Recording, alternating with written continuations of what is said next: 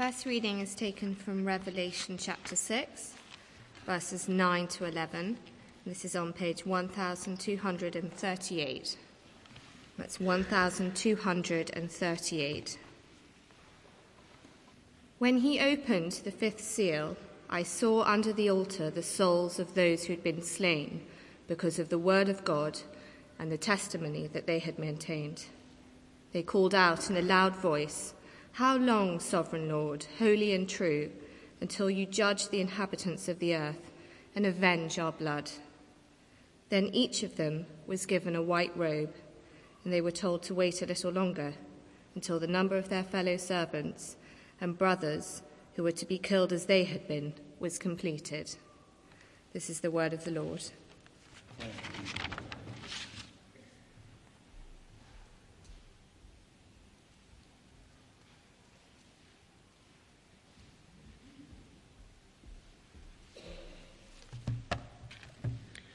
The second reading is from Revelation chapter 2, verses 8 to 11, and can be found on page 1234 of your church Bible.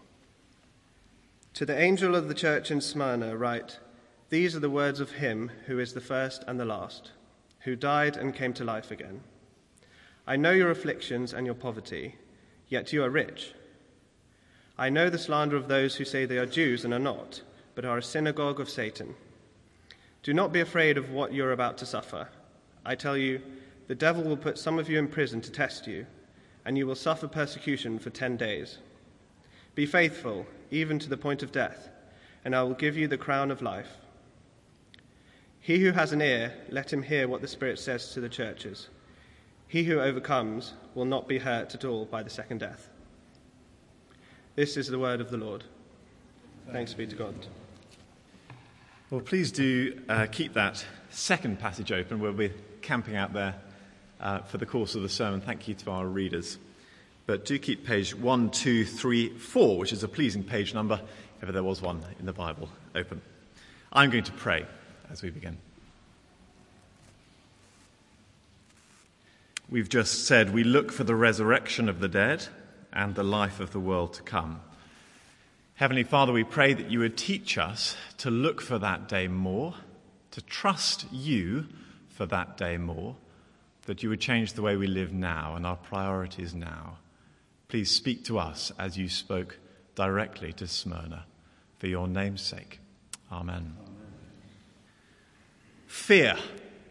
There is a lot of uh, bluster about in our day and age, 21st century about fear. If you uh, plug that little four letter word into Google search engine, uh, you will find all sorts of um, psychobabble talking about fear being a weakness that we need to overcome, a self imposed weakness, fear. But when we think about fear clearly, fear is a helper, isn't it? Fear is a friend. It is a good thing that I'm afraid of getting too close to naked flames, generally speaking, or being in a room with a bear, or going too close to the edge of a cliff. We worry about um, toddlers who have an underdeveloped sense of fear because we recognize that fear is a good thing. Fear protects us, it sort of preserves our lives. And therefore, since fear can be a friend to us, I must say I am very cautious indeed when somebody tells me not to be afraid of something I am afraid of. Very cautious. When that happens, I need to assess the credentials of the person who is speaking to me very carefully indeed. I need to ask do they fully recognize the danger of which I am afraid? Uh, what do they know about that danger that I don't know? What can they do about that danger that I can't do? I need to know the person comforting me before I allow myself to be comforted by them. Because generally speaking, it's good to be afraid of some things in life. Have a look down at verse 10 in this little letter to the church in Smyrna. Here, somebody is writing to us to say exactly that, verse 10. Don't be afraid. Don't be afraid. Now, we're continuing our, our, our, series in the book of Revelation, and we find ourselves here in the second of seven letters written to churches located in modern day Turkey. We think they're written about 60 to 70 AD. Our letter, if you look down at verse 8, is written to the angel of the church, that is, either a sort of heavenly guardian of the church or the leader of the church, the angel of the church in a place called Smyrna. That is modern day Izmir in Turkey. I think some of us here have been there. And by and large, this letter follows the pattern that the other letters follow in Revelation. It opens with a reminder of some pertinent aspects of Jesus' character and his behavior. You'll see that in verse 8. Goes on with an assessment of the church in question, uh, verse 9. And then exhortations, or in some cases warnings, verse 10. Closes with a wonderful promise to hold on to in verse 11. And the only significant difference in this letter today is that there is no rebuke in it. It's one of only two letters in Revelation where there's no rebuke contained. It's to encourage Smyrna. And what we're going to do now, I suggest, is collectively as a church pick this letter up off the doormat where it's landed, open the envelope, and read it with a highlighter in hand and maybe a red pen to underline some bits. And as we do that, I suggest that we take note of what it is we are not to fear and assess the credentials of the one who is writing to us. First, if you're a note taker, you'll see on the back of the red notice sheet the first heading I know your afflictions. It's one of the first things we read in the letter. I know your afflictions. We dive into verse 9. I know your afflictions and your poverty, yet you are rich. I know about the slander of those who say they are Jews and are not, but are a synagogue of Satan. Now, we know at the time of writing that Smyrna was a wealthy city. It had grown fat, living at a conjunction of great trade and business routes, and the profit margins were sizable in Smyrna. We know that it boasted a famous library for learning, a famous stadium for athletics, and the largest amphitheatre on the continent. They were covering sport, intellectualism, and culture. It was one of the principal cities of Roman Asia. Burberry, Porsche, Paul Smith, they would all have had headquarters there. At least they would have wanted headquarters there. It was wealthy. And yet at the same time, it seems that the church in Smyrna, Christian people in Smyrna, were not wealthy. Did you see there in that verse? They were afflicted and they were poor. Now, a number of things contributed to that. It may be that they'd literally been pillaged, had property stolen from them, houses stolen from them because of their Christian faith. We don't know. It may be that they just simply refused to join in with the ritual idolatry in the city, and as a consequence, people had dropped them from their LinkedIn networks. They had no longer been invited to the business networking drinks, and therefore their profit margins had shrunk. It may even be, as the end of verse 9 suggests, that the significant Jewish population there had sort of grasped on them to the Roman authorities as people who didn't worship Caesar. But whatever the specific reason was, the Christians in Smyrna were in their overdrafts, and they were very conscious that they didn't have much money at the end of the month. Maybe they were unemployed and they were being slandered behind their backs and in front of their faces. And to say the least, that must have been hard for them, don't you think? Let's take poverty, for example. Poverty is hard not only because we need money to live, but it's hard for all sorts of other reasons, isn't it? We tend to attribute personal value uh, to a salary or to wealth. If anyone here has ever been unemployed, you will know that it hits more than your bank account, it hits your self esteem. And here were a, a church, a collection of people who were severely undervalued in this city, worthless in the eyes of their neighbours around them. They didn't deserve any money, they deserved to be cut out of the networks.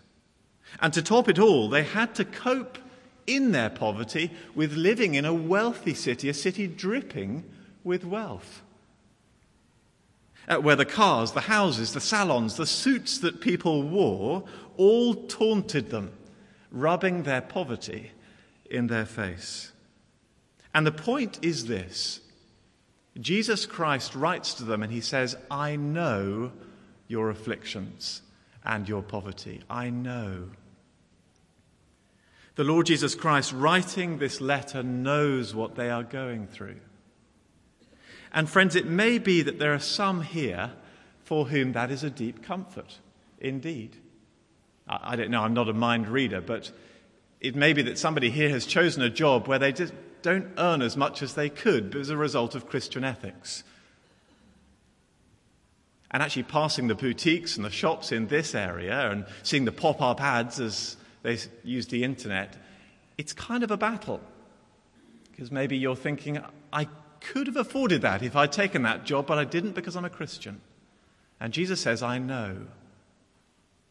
It may be that you're giving your money away so radically as a Christian that you cannot keep up with the Joneses or your colleagues or the neighbors.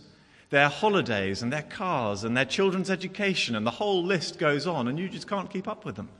And Jesus says, I know. Or maybe you're a teenager here and you're you just find it hard that you're going to the Christian meeting at school and you know that you could be popular if you didn't. You're good at sport and, you know, well liked. But you know people talk behind your back because you go to that tiny gaggle of people who are slight misfits. And Jesus says, I know. I know your afflictions as a result of your faith. Or maybe you feel increasingly ostracized because you prioritize coming to church on a Sunday compared to socializing with the in crowd on a Sunday. And Jesus says, I know. I know your afflictions.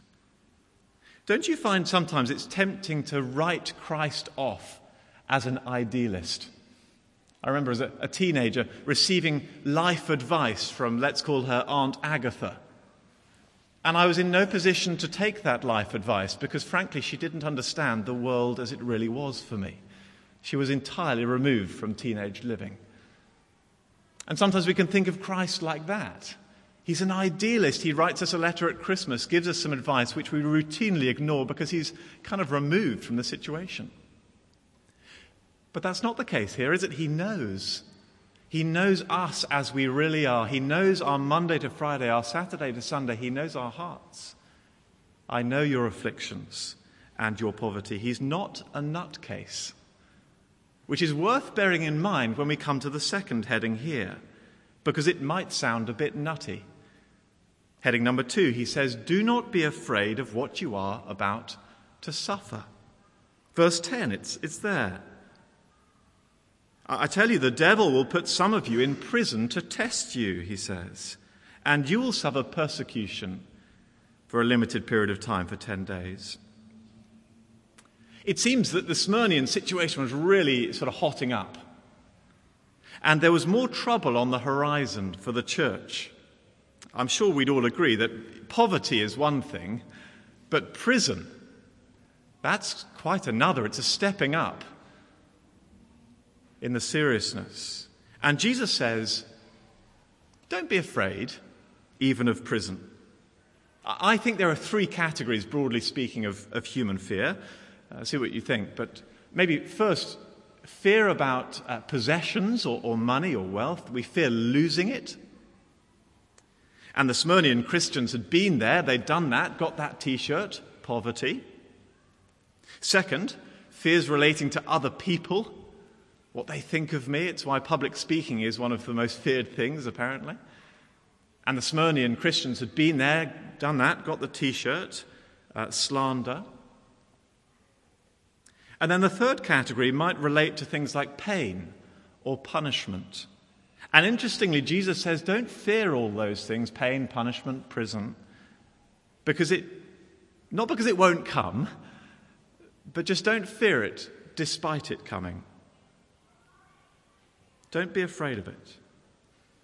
Now, by and large, I think that the people who get locked up in this country are the right people.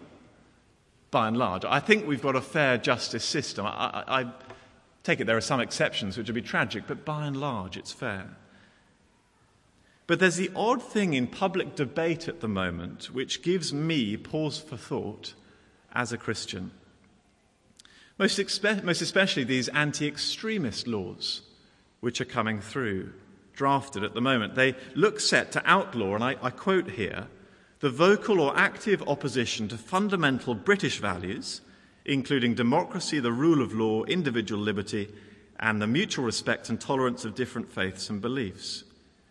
Now, that is all well and good, except it is so broad and hard to define that I think it may put Orthodox Christianity at real risk within our lifetimes.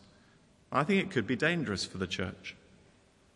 What would these laws make of Jesus' orthodox stance on sexual ethics?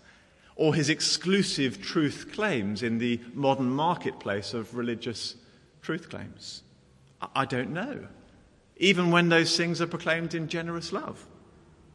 And if things are about to hot up here in the UK for the church, as they were in Smyrna, Jesus Christ says, Do not be afraid of what you are about to suffer. Don't be afraid. But why? Begs the question, doesn't it? Why would I not be afraid of going to prison? To be honest, that's the stuff of nightmares. It's a horrible thing. Why on earth would I not be afraid of that? Well, before we're given the reason, another imperative comes straight at us in this letter from Christ. It's a big one. End of verse 10 Be faithful even to the point of death. In other words, if I could put it this way, if living as a Christian is made illegal, don't be afraid of serving your sentence. And if living as a Christian is made lethal, don't be afraid of holding to it, even if it kills you. Be faithful, even to the point of death. There's a Christian living in Smyrna at the time this letter was uh, written and, and received, and he was called Polycarp. It's not a popular name, but you may want to consider it if you're expecting a child. Now, a few years later, this chap, Polycarp, who was in his mid 20s, we think, when the letter arrived, he was made the bishop of Smyrna, quite a, an illustrious and important position. And if we fast forward 60 years, when he was 86 years old, he was rounded up by a, an angry mob of pagans and Jews, and he was burnt at the stake and killed for being a Christian. And he said this I bless you, Heavenly Father, for judging me worthy of this hour so that in the company of the martyrs I may share in the cup of Christ. Now, obviously, I didn't know Polycarp personally, but I wonder if his long term memory was quite good. Maybe he'd remembered these words Be faithful even unto death. What courage! But even as we admire people like Polycarp for that, we shudder at the thought, don't we? I shudder at the thought of that. I take it we all do. Honestly, in recent times, with the rise of ISIS or ISIL, I've gone through patches of wondering how would I cope if someone made me choose between my Christ and my life. And honestly, I, I worry I'd make the wrong choice put under that sort of pressure. I, I reckon many of us will have thought that through. And I look at someone like Polycarp with wonder. I think, how could he make that choice? He, he could have just recanted his faith so easily, couldn't he, to avoid that death? But he, he didn't. And it makes me ask that question why or, how? Verse 10 Do not be afraid of what you're about to suffer. How did he obey that command? Well, the secret is in the remainder of verse 10, and this is glorious for us Christians. This is the answer to the why. Be faithful even at the point of death, and I will give you, says Jesus Christ, life as your victor's crown or the crown of life. And so, our fourth point is this do not be afraid of what you are about to suffer. Stay faithful even to the point of death. Why? Because God will protect you and crown you. Now, Smyrna apparently was well known for his athletic games. and the accompanying crowns or wreaths that were given to people on the, the podium. In fact, so much so that the, the, the city logo had become a, a crown or a wreath. And so the crown here is not for Queen Elizabeth II or someone royal, but it's an athlete's prize.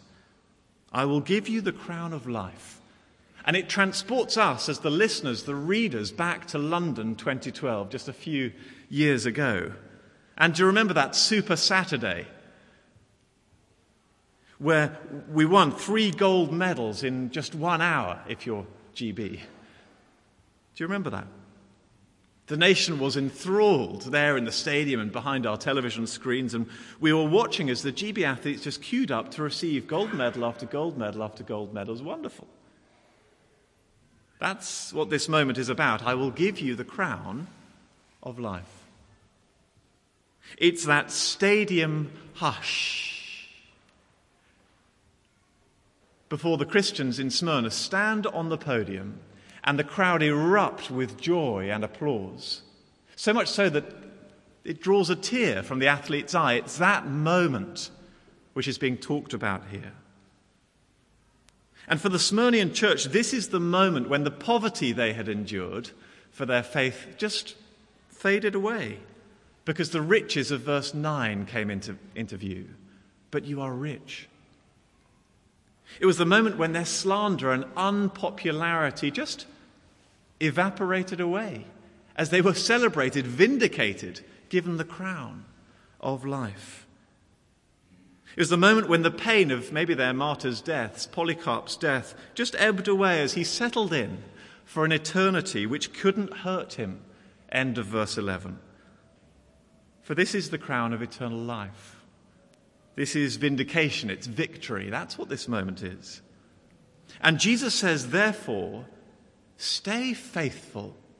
Don't be afraid of what you're about to, to, to suffer. And who is the prize giver? Who has such things at his disposal to bestow? It's not some unknown dignitary who needs introducing to us over the echoing tannoy, who's never, no one's ever heard of. Did you see who it was? Verse 8 These are the words of him who is the first, capital F, and the last, capital L, who died and came to life again. Friends, the one who's doing the crowning on this day is God Himself, capital G. The one who, if I can put it like this, is the bookends of history, the first and the last. Did you ever, in your history classroom at primary school, have a timeline? You know, the Romans are on there somewhere, and you sort of. Well, imagine drawing that timeline as back as far as you possibly can go, round and round your classroom, in as much time as you've got. And then you ask the question Having gone back all the way before the beginning of time itself, have we now preceded God? Is he now in the future tense? And he says, No, I am who I am. I am the first. Or you take that timeline and you run around the classroom the other way as far into the future as you possibly can until you run out of energy and ink. And you say, Is God now in the past? Have we succeeded him? And he says, No, no, no, I am who I am. I am always in the present tense. I'm the first and I am the last. And therefore, if we are wondering who has the last word on us as we die, after we die, who has the final move of the chess pieces as far as our lives are concerned, it's Him. He is the last. He gets the last laugh and the last word. He's the last. And if there's anyone here wondering whether all this is wishful thinking to the nth degree, driven by a fear of death so that we write fiction, we might well ask the question how could we test this sort of claim? Well, I wonder whether the test comes at the end of verse 8 who died and came to life again. How do you test Jesus' claim to be the last, capital L? Well, let me suggest that we test his claim to be the last by throwing the ultimate ending at him and seeing whether he outlasts it by throwing the ultimate full stop at him and seeing if he continues writing, or the ultimate terminus at him and seeing if he carries on going, or throwing the ultimate death at him and seeing if he comes back to life? And boy, is the answer yes. The full stop couldn't stop him, the terminus couldn't stop him, death couldn't hold him. Death, where is your sting? If you're a skeptic here, we'd love to talk to you about the evidence for his resurrection. It is concrete. That is how he can make these claims. So, do you remember where we began? I'm very cautious when somebody tells me not to be afraid of something which I fear. And I fear prison, I fear death. I want to know that that person is a realist, that he knows or she knows the dangers they're talking about. Now, Jesus Christ knows. He says, I know. He's a realist, not like Aunt Agatha. I want to know that they have some power over that fear, that danger. And he does. He's overcome it himself. And therefore, I want to suggest we can be comforted by these words. He is a realist and he speaks truth to us. That's what Polycarp knew. And that's what we can know. I'm going to close with a famous exchange between a fourth century church father called John Chrysostom and the Empress Eudoxia, who was threatening him with banishment for his preaching and his faith. Let me read it to you. John Chrysostom says this You cannot banish me, for this world is my Father's house. But I will kill you, said the Empress. No, you cannot, for my life is hid with Christ in God, said John. I will take away your treasures. No, you, you cannot, for my treasure is in heaven and my heart is there. But I will drive you away from your friends and you will have nobody left. No, you cannot. For I have a friend in heaven from whom you cannot separate me. I defy you, for there is nothing you can do to harm me. Let's pray. He or she who has an ear, let them hear what the Spirit says to the churches. He or she who overcomes will not be hurt at all by the second death. Heavenly Father, would we prove our ability to hear what the Spirit has said to us today in the way we live our lives this week, for Jesus' name's sake. Amen.